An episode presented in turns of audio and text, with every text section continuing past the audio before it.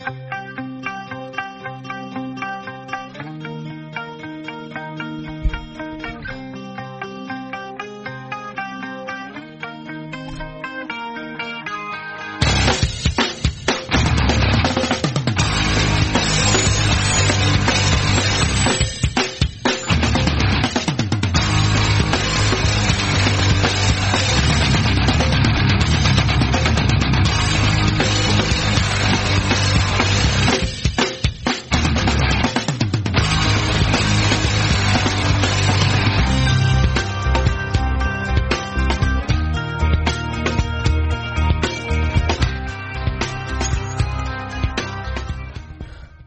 morning, good morning. How are we doing this fine, beautiful morning? A beautiful morning it is. Lots to talk about. This is the morning mix. I am Eli Shapiro. And, uh, you know, we said what we're going to try to do is devote maybe every other day to the executive action, the executive orders of the new administration or a cabinet member. So this morning we're going to address the Keystone pipe, pipeline. That is the first thing on the agenda, the Keystone pipeline. Remember, you see the intent of the administration from their first actions. That's when they want to send their message. The message that they want to send is, what is the message? What is the message that they want to send? What is the message that the new administration wants to send? Well, they want to send a message that they want to kill 11,000 jobs. That's what the Keystone Pipeline, that's what the Keystone Pipeline means. 11,000 jobs to Americans. Isn't this, a, isn't this the, the right climate to kill 11,000 jobs? I think it's a great thing to do. But it's not just, it doesn't just affect America. Keystone Pipeline affects Canada. I know American doesn't necessarily care about Canada all that much, nor should it. But it's amazing how Canada has responded to this. We have a clip here of the the Alberta uh, uh, premier, the premier of Alberta, excuse me. The premier is the Canadian governor. There are provinces, there are premiers. When there are states, there are governors. So this is a this is a an interview on Fox with with um, with Martha MacCallum, I think her name is not mistaken. And uh, his name is Jason Kenney. I'm gonna play a little bit of this of this interview.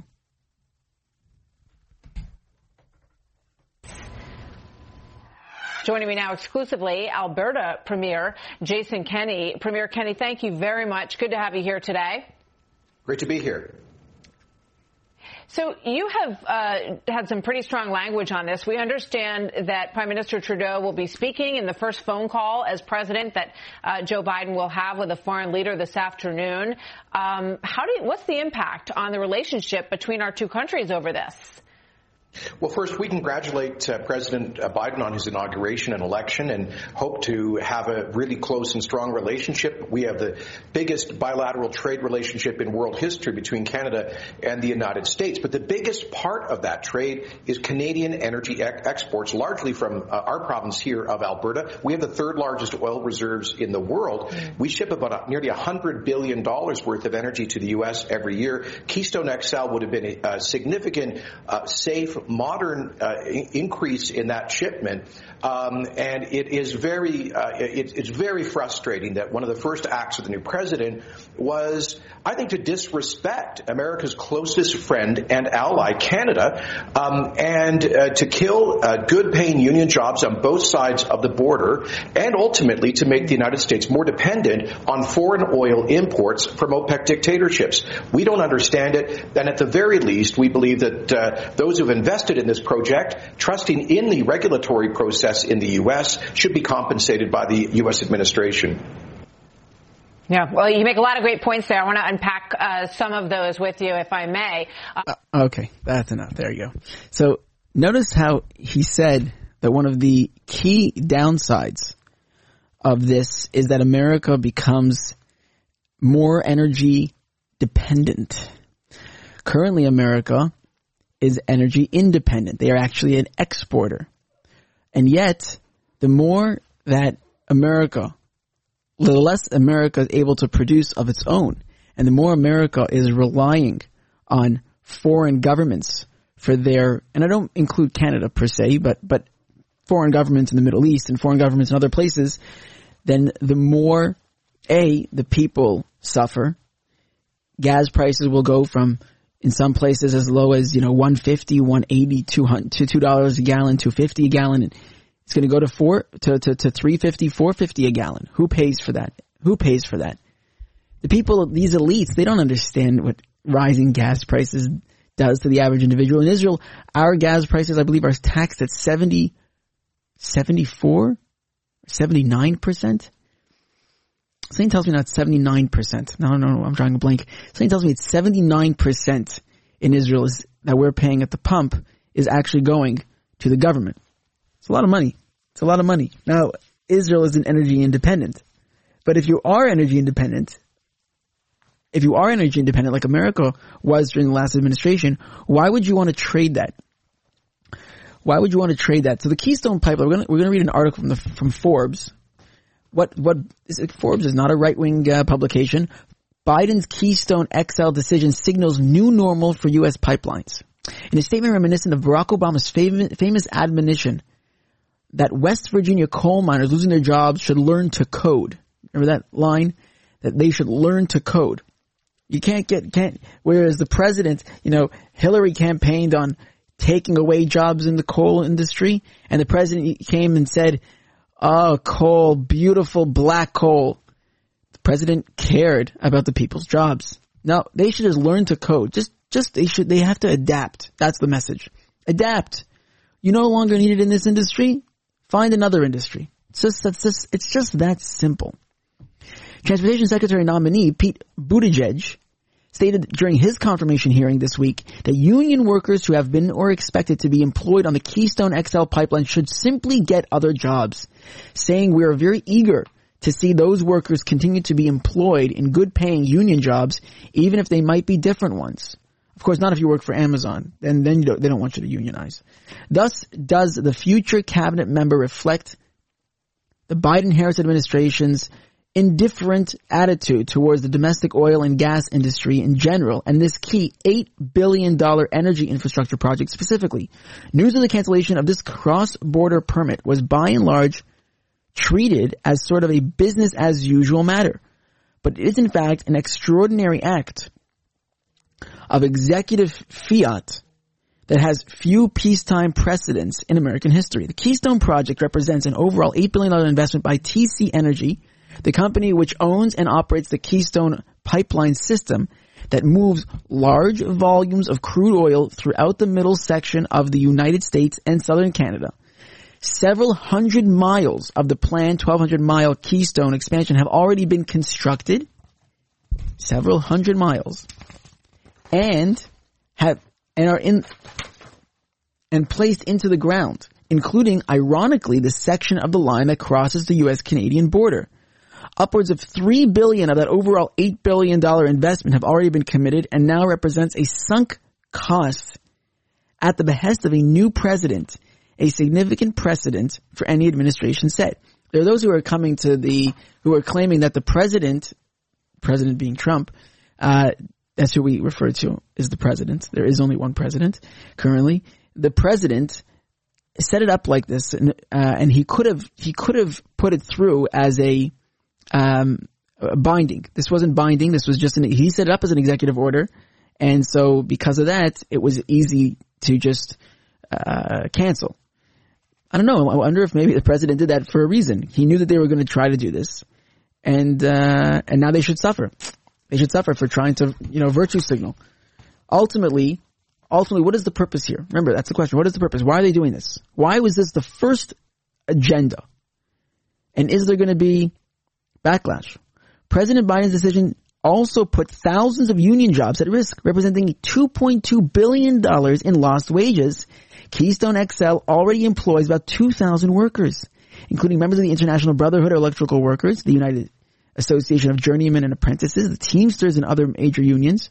All told, the plan for full construction of Keystone XL would employ as many as 10,000 union workers through its completion. Barring a successful challenge to Biden's order, all of those jobs are gone. Noted Buttigieg and his advice that the workers simply seek other employment, especially in this climate. Especially right now, seeking other employment is just so easy. Gone also will be the $1.7 billion TC Energy plans to invest in real, actual new clean energy capacity between now and 2030 to provide all of the power the Keystone XL would consume, along with the thousands of direct jobs that investment would produce. According to a fact sheet from TC Energy, which sponsored the project, indigenous communities along the pipeline's corridor will also be hit hard.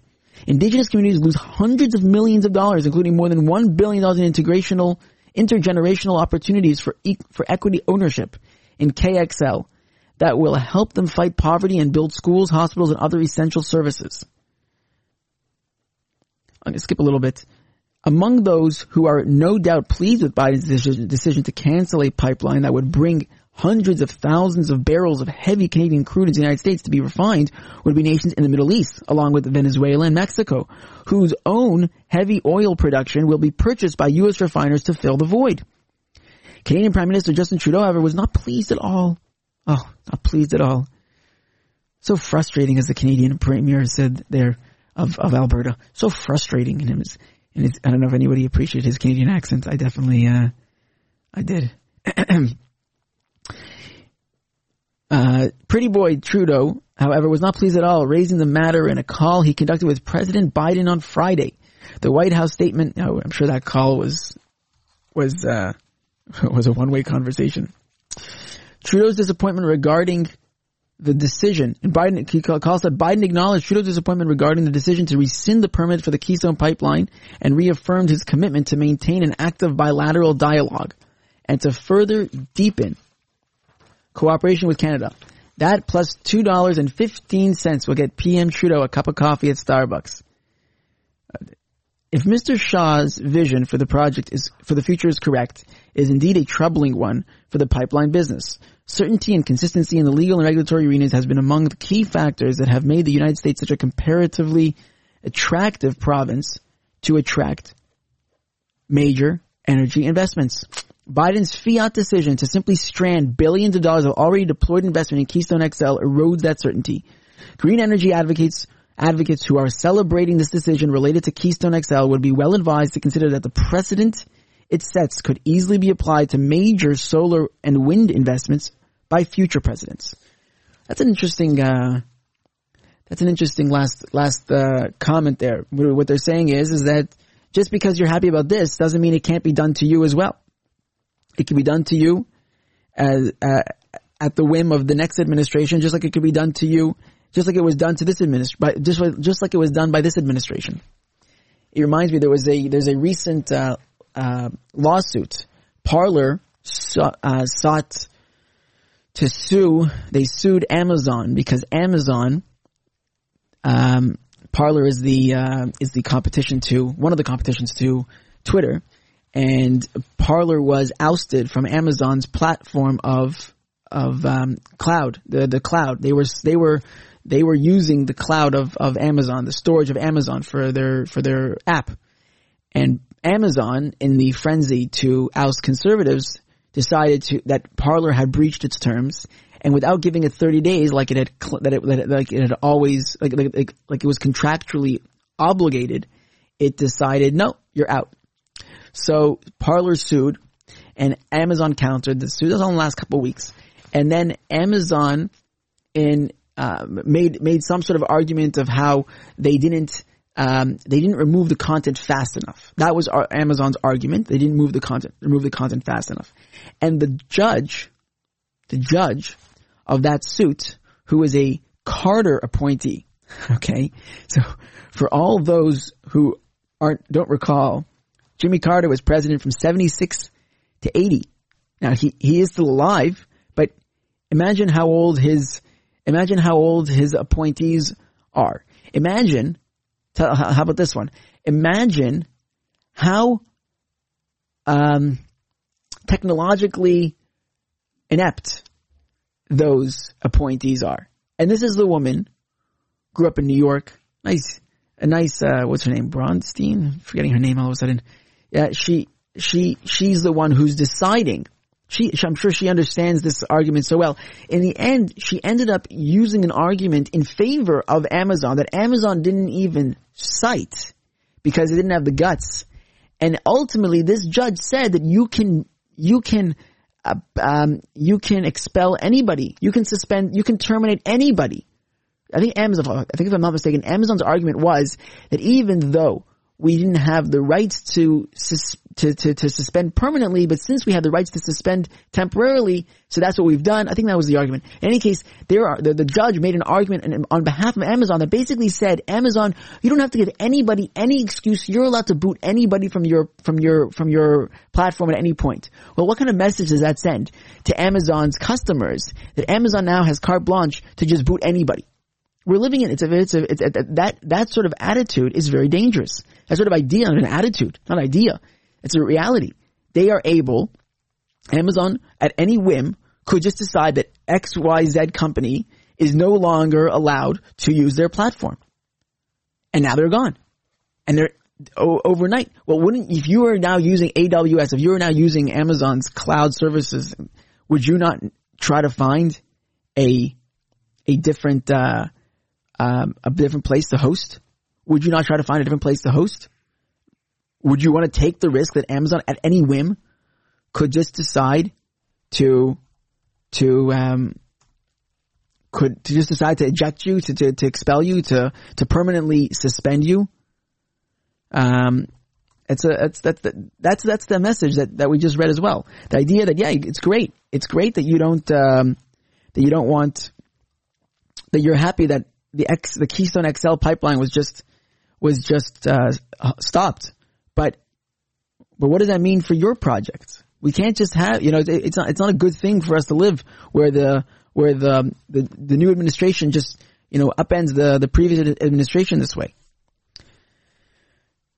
But this, this issue actually has already resulted in a lot of backlash because I believe it's in New Mexico that, it's in New Mexico that, um, the unions, I think, I think it's New Mexico, the unions are already, uh, showing their outrage. Now, I mean, we can only have, we can only have so many, um, we can only have so many, so much sympathy for them. If they voted, if they voted, um, for this, for this administration, then, uh, I don't know how much sympathy I have that they've lost their jobs. I mean, and I think it's a sad thing, you know, what's happening obviously, but I don't know how much sympathy I have that they've lost their jobs if these union, if these unions voted for him.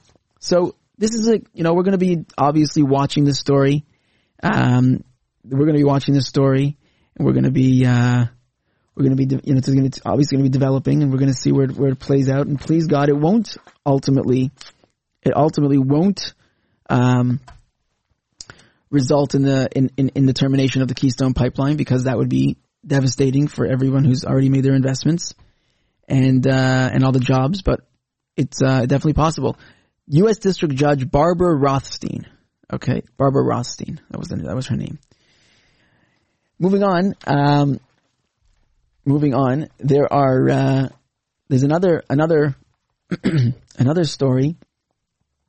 Another story here. HR one. This is a very serious one. What is HR one? HR one is a new bill that has been suggested that has been that is that, that has been brought to the floor in the in in the House in Congress. HR one. Democrats have introduced a bill which aims to permanently cement election fraud as a cornerstone of our voting system. Are you surprised? No, neither am I. We just had four great years. Articles coming from what is it called? It's a, it's a, it's a, it's a, it's a, I don't remember what it's called. It's on the right. This, uh, this newspaper, uh, this, this, this site. You'll see, you'll obviously detect that though from the, from the, uh, article. We just had four great years of one of the best presidents in United States history. The thing about four year transitions is that people remember the previous four years pretty clearly.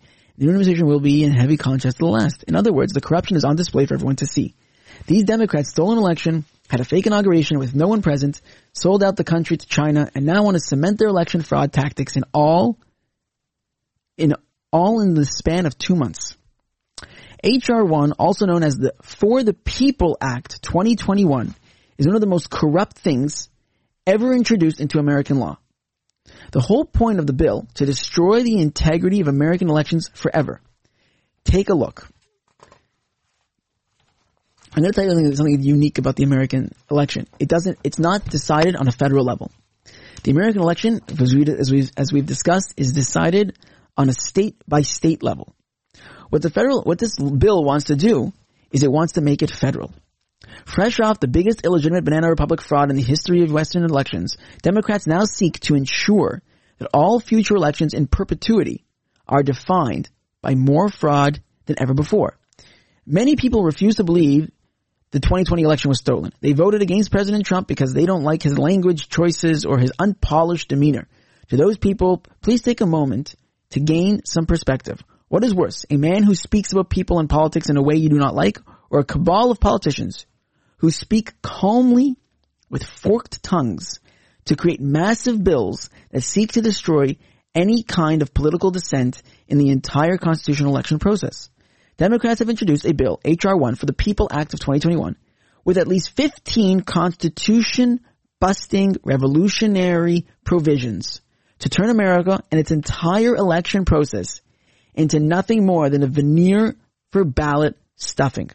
Fraud, fraud, digitization, and big government globalism. The Biden bill is sure to put Hugo Chavez, Chavez, and every third world despot and communist to shame. Democrats introduced their first bill in the House. This is the first bill. That's why we're covering it. Remember, we would cover it even if it wasn't the first bill, but this is the first bill. This is the, they have now a, a Senate in their control, let's say, and they have now a, they have, they have their House and they have the presidency. This is the first bill. The bill that will destroy America. Nationwide mail-in voting. Nationwide. Not just because of COVID, not just in California, nationwide banning restrictions on ballot harvesting, banning voter ID, criminal voters, DC statehood road, road work. It's all in here. Okay. Number one, internet only registration with electronic signature submission. Internet only registration. You know, right now there is a recall of Governor Newsom, one of the worst governors in America. And that's a, he's in a running, he's in a running battle with, uh, with murderer Cuomo. Murder, uh, uh, Newsom it, it's required 1.5 million signatures in order to, in order to issue a recall. They're going to, they want to recall him and, and, and, and oust him as, as, as governor. They're at 1.3 million. But that's not what's, what's amazing. What's amazing is that, that despite the fact, we don't make this up, despite the fact that, that California has the loosest laws in the country in the union as far as ballot harvesting, as far as in-person voting, as far as same-day registration, as far as all sorts of provisions, uh, uh, voter ID, all sorts of provisions that, that, that, that, that, that make it easier to vote. When it comes to this, this, this recall, they've made it very difficult. They will only accept you showing up in person. You have to have proper ID. You have to sign in person at whichever locations that they allow you to sign. They make it very difficult. And even dis- and despite that, despite that, there are over 1.3 million million. Um, there are over 1.3. There are over 1.3 million um, people who have already voted. 1.3 million people have already voted. That is a that is a, a, a remarkable achievement. And and it ends in the, the deadline is March. So there's still over a month left. There's still over a month left. Um there's still over a month left. So please God that will achieve they will achieve that. But just realize that, you know, as we said, and we're going to continue to, to, play this one. Bezos has a problem. He owns he owns Washington Post. He's talking about buying CNN. He, if you use, if you use any language anti, against mail-in voting, you're a conspiracy theorist who should be locked up and thrown away, they throw away the key. But he doesn't allow mail-in balloting, mail-in voting for his, for the unionization vote. Can't say that enough. We're going to repeat that again and again because it's not, it's not even hypocrisy. It's not even, it's not even hypocrisy. It's, okay. Number one, internet only registration with electronic signature submission requiring availability of internet for online registration. Each state acting through the chief state election official shall ensure that the following services are available to the public at any time on the official public websites of the appropriate state and local election officials in the state in the same manner and subject to the same terms and conditions as the services provided by voter registration agencies under section 7A. So online application for voter registration. Banning the requirement to provide a full SSN for voter registration. Prohibiting state from requiring applicants to provide more than the last four digits of their social security number. They're banning all these provisions. Form included with application for voter vehicle, for voter, for voter, for motor vehicle driver's license.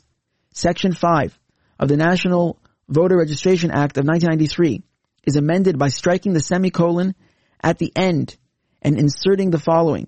And to the extent that the p- application requires the applicant to provide a social security number, may not require the applicant to provide more than the last four digits of such number.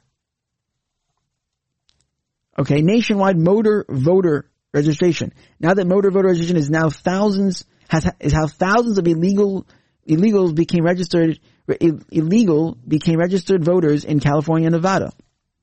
The term automatic registration means a system that registers an individual to vote in elections for federal office in a state, if eligible, by electronically transferring the information necessary for registration from government agencies to election officials of that, of the state so that unless the individual affirmably declines to be registered, the individual will be registered to vote in such elections. Okay. this is what they want to do the entire country. So now you understand why the founders did not allow voters, did not want the, the, the, the, the Washington to control the votes. No, each state, each state does it. You elect people, that's your choice. Like this is, obviously this is gonna come to, there are gonna be lawsuits about this and, you know, please God, it won't just be so easy. It won't just be so easy. This is the next story. We'll, we'll tie it all in. Um, there, I'm sure you've heard this term, the uh, nuclear option and filibuster. Well, this is one of the big debates right now is whether or not they're going to uh, nuke the filibuster. Currently, in order to pass any legislation, you need 60 votes. 60 votes in the in the in the Senate. You need 60 votes. It's called, you know, that, you, not just a simple majority, you need a strong, a super majority. And right now, right now, uh, there are 50, 50 senators and, and, and Kamala Harris, who is, who is the official, officially she's called the VP. So she, although to be honest, we don't have a VP because, because Pence won't be the VP anyways, that we know. Even, even when the president becomes president again, Pence, I don't, I don't think the president's going to take Pence. So I don't know if it's so important, but, but whatever the point is, is that, is that, um, Harris, uh, presides over the Senate. So she, she, um, she gets to vote. She gets to vote when there's a tie-breaking vote, which is great also because she has to be there in person to vote. She, it's not enough for them to just know what her politics are and therefore she has, no, she has to be there to cast the vote in person. So it's not so simple that they get to do this, but meaning, and it's not, it's not as though everything they want to do, they can just do. They, you know, they need to make sure that she's there. The point is, is that's coming out of Breitbart. Senate Majority Leader Mitch McConnell announced Monday that a power sharing agreement in the Senate no longer needs to stipulate that the filibuster rule remain intact after two Senate Democrats confirmed they would not support abolishing it. So that means that in order to, in order to abolish the filibuster, in order to, in order to abolish the filibuster, you need to, you need to have 50 votes. So they did this for, for justices. That's why the president was able, it was Harry Reid. Harry Reid did this for the justices. That's why, um, the president was able to, that's why the president was able to, uh, nominate and pass through legislation, so through the Senate, so many different, so many different, um, uh, justices because you only need you only need uh, 50, a simple majority, 51. You only need 51. Um, you only need 51. That wasn't always like that. It used to be that you needed 60. You need, it used to be that you needed 60. So, um, they wanted to do the same thing. They wanted to do the same thing when it came to when it came to um, the any legislation. They wanted to be able to pack the court. I'm sure you you know these different terms. They wanted to be able to pack the court. They wanted to be able to with, with pack the court. They want to be able to add different states. They want to be pack the court means, as we said, pack the court means to add additional justices. They don't like the fact that the currently the Supreme Court makeup is officially is six three. That's you know, so they don't like that. What what is what is uh, Breyer waiting for? You would have thought that he'd already re- have retired. No, what's he waiting for? Um, so they they don't they don't they don't like they don't like the fact that uh, that they have that they have to they have to answer that they that they have they that they can't just do what they want. They don't like the fact that they have you know to to contend with the conservatives. So they want to pack the court by adding more liberal justices. That's the idea. They want to add more liberal justices, and um, and um, what can we're, we're gonna we're gonna see what happens. But obviously, the fact that there are that there are two uh, Democratic senators that are already saying that they're not going to support such a such a position, that's a very good thing. It's a very good thing. The filibuster, a rule that requires three fifths of the Senate or, or 60 votes to close debate on major legislation, had become a point of contention as McConnell and Senate Majority Leader Chuck Schumer work out a plan to organize the upper chamber, which is tied 50-50. The last time the Senate was tied was in 20 was in 2011 and a, a similar plan was used to distribute authority among the chamber and its committees. McConnell explained that because two Senate Democrats publicly opposed abolishing the filibuster, which ultimately vanquishes any Democratic hopes, Democrat hopes of doing away with the rule, and because Joe Biden continues to also oppose getting rid of it, the two leaders could continue developing their agreement. The legislative filibuster was a key part of the foundation beneath the Senate's last 50-50 power sharing agreement. McConnell said, with these assurances, I look forward to moving ahead with a power sharing agreement modeled on that precedent. On Monday, Senators Kyrsten Sinema of Arizona and Joe Manchin of West Virginia both signaled they would not support abolishing the filibuster. Kyrsten Sinema is against eliminating the filibuster and she is not open to changing her mind about eliminating the filibuster. A spokesperson for Sinema told the Washington Post, and she's from Arizona. Arizona went for the president, despite the uh, Fox News calls. Manchin told reporters Monday on Capitol Hill that he does not support going nuclear, that it that it that is ending the filibuster rule, according to the Hill. I do not support doing away with the filibuster under any condition. It's not who I am, Manchin said. Some of the Democrat Party's more progressive wing have called for changing the filibuster rule, arguing it slows their ability to accomplish their priorities, given the feature allows the minority party to stall legislation indefinitely. Senator Elizabeth Warren has said, see what happens is, is the filibuster allows who, you know, whoever's opposing it to get up on the, on the Senate floor and, and just speak endlessly. That's the point. Elizabeth Warren from, um, from the, the could be great state of, of Massachusetts has said the filibuster is a rule that has been used to block progress on racial justice, while former President Barack Hussein Obama once called it a Jim, a Jim Crow relic a Jim Crow relic. That's right. Everything comes back down to racism. More moderate Democrats like Sinema and Manchin have sought to protect the tool for the minority party. Senator Jon Tester of of uh, another moderate has noted that the country benefits from the forced bipartisanship on key bills. Schumer, in his new leadership role, has been adamant that Democrats have the final say in how a Senate power sharing agreement should proceed, which includes keeping the nuclear option on the table. We are glad Senator McConnell threw in the towel and gave up on his ridiculous demand, Schumer spokesman Justin Goodman said per Politico. We look forward to organizing Senate under Democrat control and starting get, start getting big, bold things done for the American people. So those are some major things that are developing those are some major things that are developing right now, and, and we're and we are going to be reporting on them. So it is it is a breath of fresh air. We can breathe that we can breathe that the filibuster looks like it's going to remain as the status quo. There is going to be a they are not going to nuke the filibuster.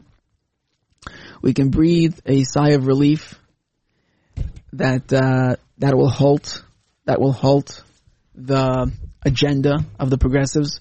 But just remember, 48 of them are willing to go forward with it. 48. If there are two, that means 48 are willing. That's a very dangerous thought. It's a very dangerous thought. The radicalism, the radicalism that we see on the opposing side is, is, is so intense. It's so intense. You, you, you can't even, you can't even operate with them. You can't, you can't even work with them. It's a very, it's a very scary thought. So the president has endorsed his first candidate since leaving office. The president released a statement. Sarah Huckabee Sanders is a warrior who will always fight for the people of Arkansas and do what is right, not what is politically correct. Sarah is strong on borders, tough on crime, and fully supports the Second Amendment and our great law enforcement officers. Trump wrote in a statement, she loves our military and veterans and her state of Arkansas. Sarah will be a great governor and she has my complete and total endorsement. So, Sarah Huckabee Sanders has announced that she is going to be running for the governor of Arkansas. Many people had predicted this. Her father was the governor of Arkansas, and her father was actually he was a um, he is a uh, former pastor.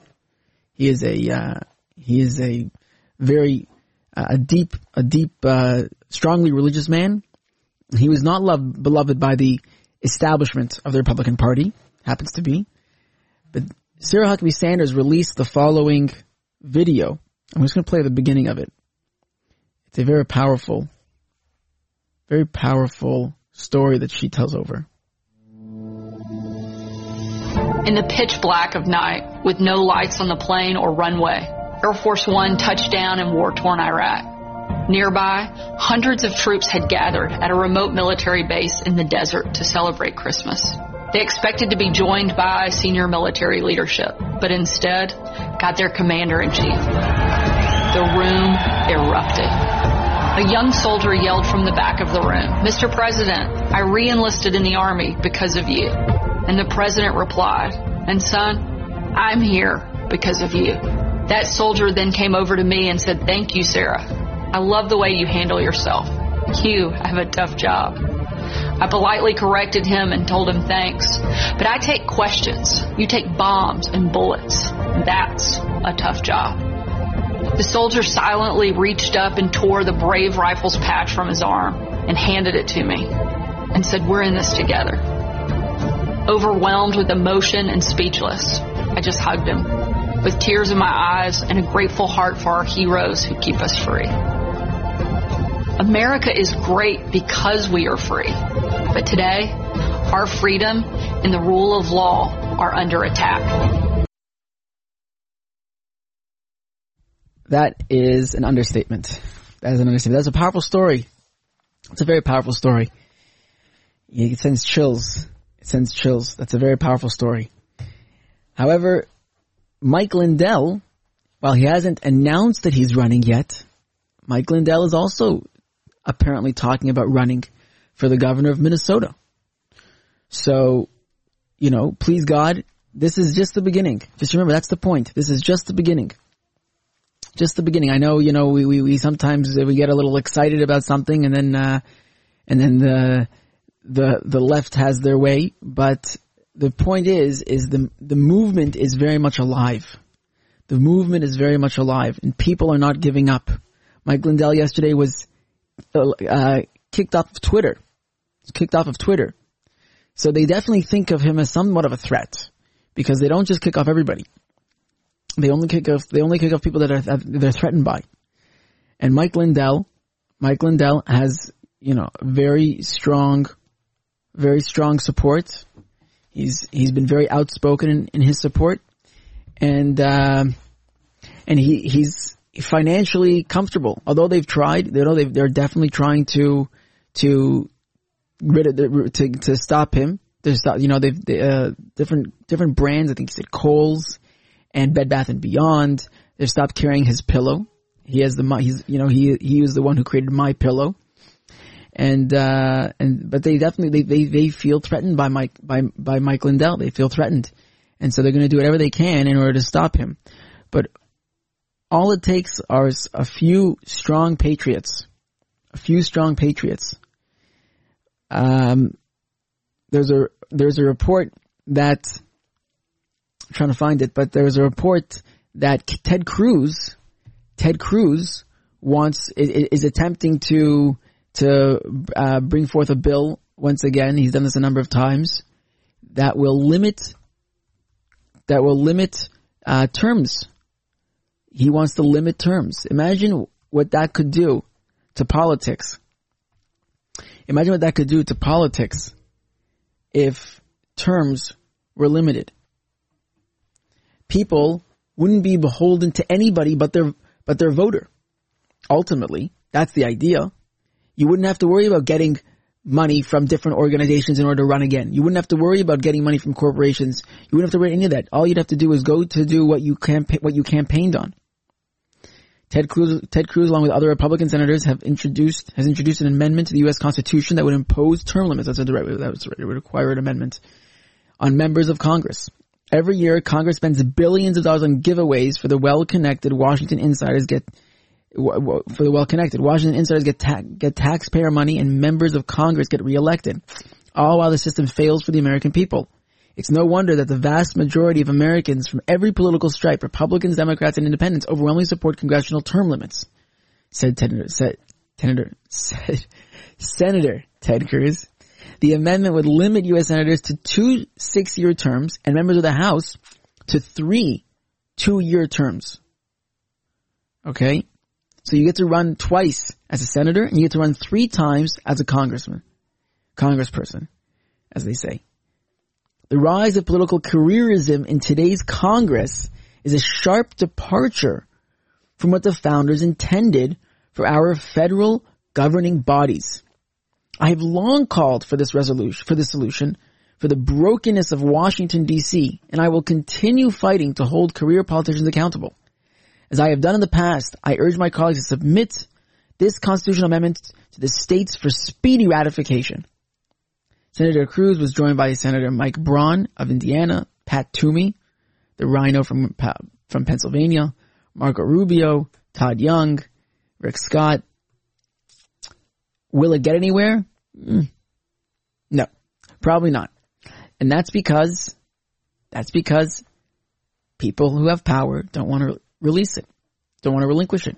Imagine what Israel would look like. Imagine what Israel would look like if it didn't have careerist politicians. The argument, this, you know, the argument that many people who are anti-Bibi like to make is that he's been here too long. Bibi's gaining in the polls again. Bibi's gaining in the polls, 32 seats according to the recent poll I read. So people still feel that he's the one to, to take us out of this crisis. But the fact is, the fact is, he's been in politics for decades. Other members of the of the Knesset have been in politics for decades. I'm not saying it's better in America or worse, but the fact is, is where's this conversation? Why isn't this a national conversation in Israel too? Why should people be allowed to stay in power for forever? Isn't there an argument to be made that people that the politicians should be limited. Obviously, in Israel, it's, it's a different system. it doesn't have the same. There's not obviously it's not the same system. You know, we, we don't have defined elections here. It's a parliamentary system, like in Canada, like in England. It's not every four years, November, the the third, the the first. I think it's the first. I think the way the the election, the constitution is worded, it's the first Tuesday after Monday in November. It means that if November was Tuesday was the first, it wouldn't become election day. November, it's the first Tuesday after, and it's Tuesday for all those who will comment on my Canadianisms. Tuesday. You can even say Tuesday, but we're not going to go there. Uh, it is the first Tuesday of every no, of, of of November, following Monday. Now you'd say, "Oh, Tuesday must follow Monday," but no, doesn't mean it's going to be in November. So that is uh, that is the system, and then the twentieth of January, I believe that's the constitutionally that's when the That is when the new president is, is sworn in, is inaugurated. In a, in a parliamentary system, it doesn't work that way. But regardless, you should be limited, you know, so maybe you should be limited to, to, to six years as, uh, whatever it is, however it was. I don't know. You have to, you'd have to work out the system in a parliamentary system. There, there, there would definitely be a conversation to be had. You couldn't run again if you already served six years, but you could, let's say, serve out your term. Or maybe eight years, you know.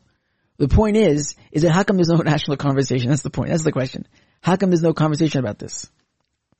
It's a big problem. It's a big problem. Um, there should be, there should, we should have, we should have a, a national conversation about this. We should have a, a conversation about how to limit the power of, of our, of our elected officials to make sure that they're answering to us. Make sure that they're answering to us. Why is that controversial? On, on all sides. They should be answering to us. You know, I have to share this one. There is a, um, there's a, a new, a new, uh, an article on Daily Wire. Double up. Double up. Dr. Fauci again changes masks. We shouldn't just talk about politicians having term limits. Members of the administrative state, bureaucrats, should also have limits. Fauci's been in, in power. Fauci's been in power since 82. He's been through Reagan. He almost was in was in the Carter administration. He's been through Reagan, Clinton, uh, Bush, Clinton, Bush, Obama, Trump, now Biden. Dr. Anthony Fauci, who in, who early who early in the pandemic said Americans need not wear masks, has once again changed his recommendation. Fauci, an immunologist and director of the National Institute of Health, infectious diseases who served on President Trump's White House coronavirus task force and is now President Biden's chief medical advisor on COVID-19, now says wearing two masks is likely more effective than wearing one. Really? Um, and wearing three is more effective than wearing two. Surely. And four would be more effective than wearing three. Why stop there? If you have a physical covering with one layer, you put another layer on it just makes common sense that it likely would be more effective. Fauci told NBC News on Monday.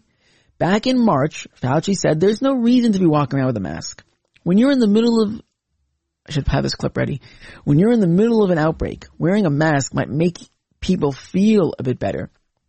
And it might even block a droplet, but it's not providing the perfect protection that people think it is.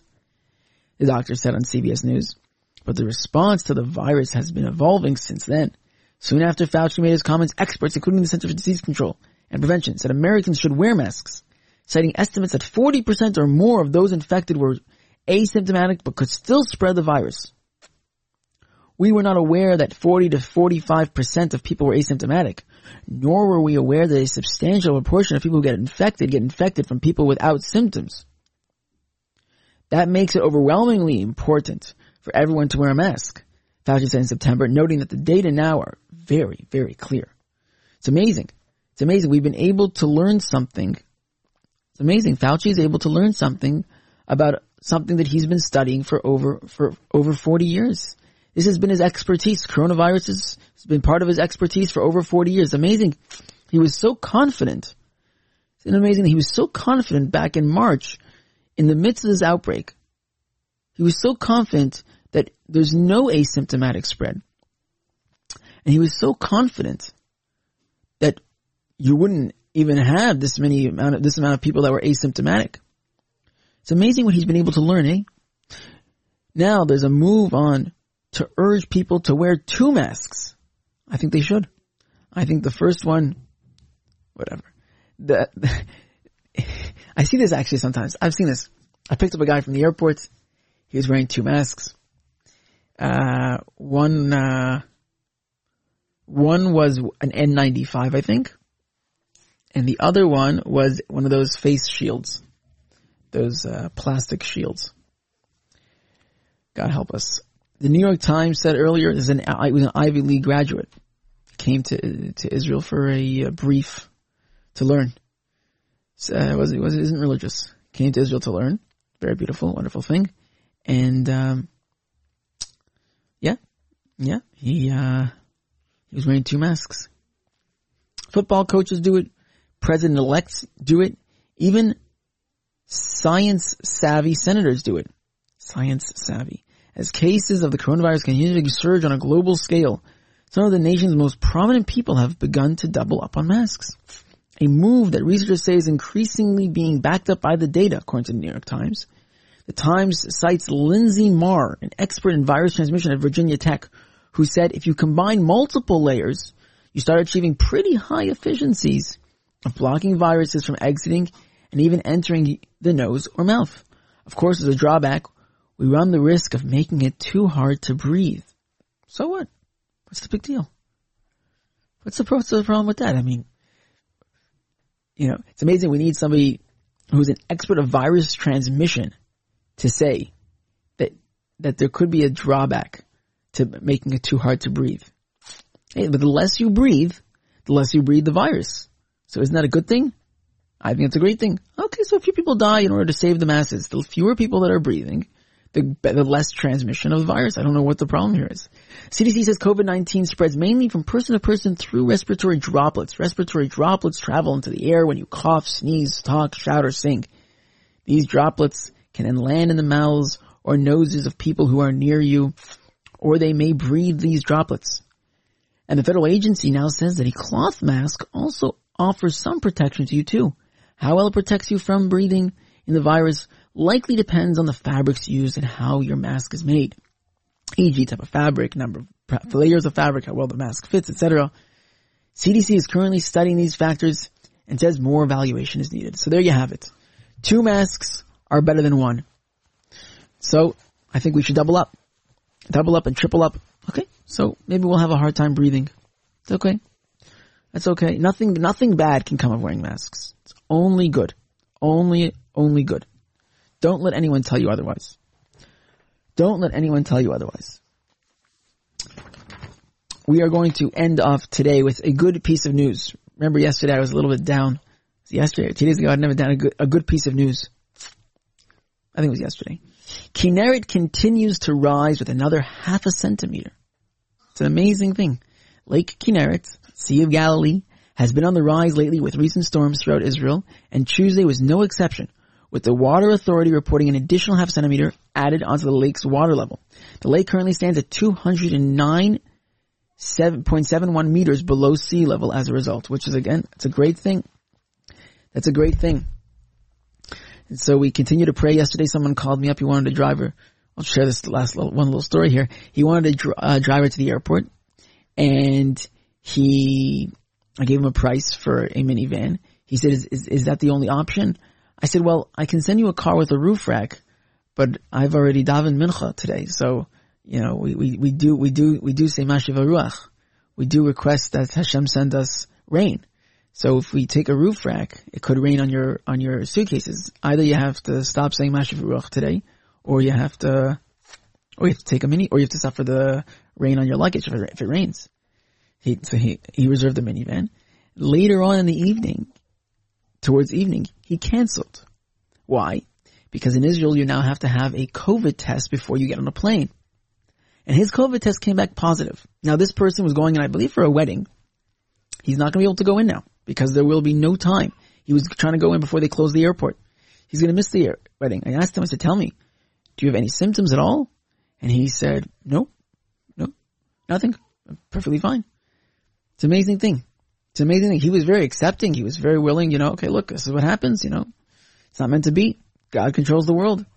I told him I'm not convinced. I'm not that God doesn't control the world, obviously I do believe that. I'm not convinced that, uh, that this is, uh, the right thing to do, but if you accepted it, so you've accepted it. Good for you, good for you, I guess, for accepting it. But regardless, this is, uh, he, he was no longer able to get on a plane because he, according to the test, according to the test, he has COVID-19. He has COVID-19, coronavirus. That has been our show today. That has been our show today. I am your host. This is the morning mix. I am your host, Ellie Shapiro. And please God, we will be with you again tomorrow morning. Have a great day.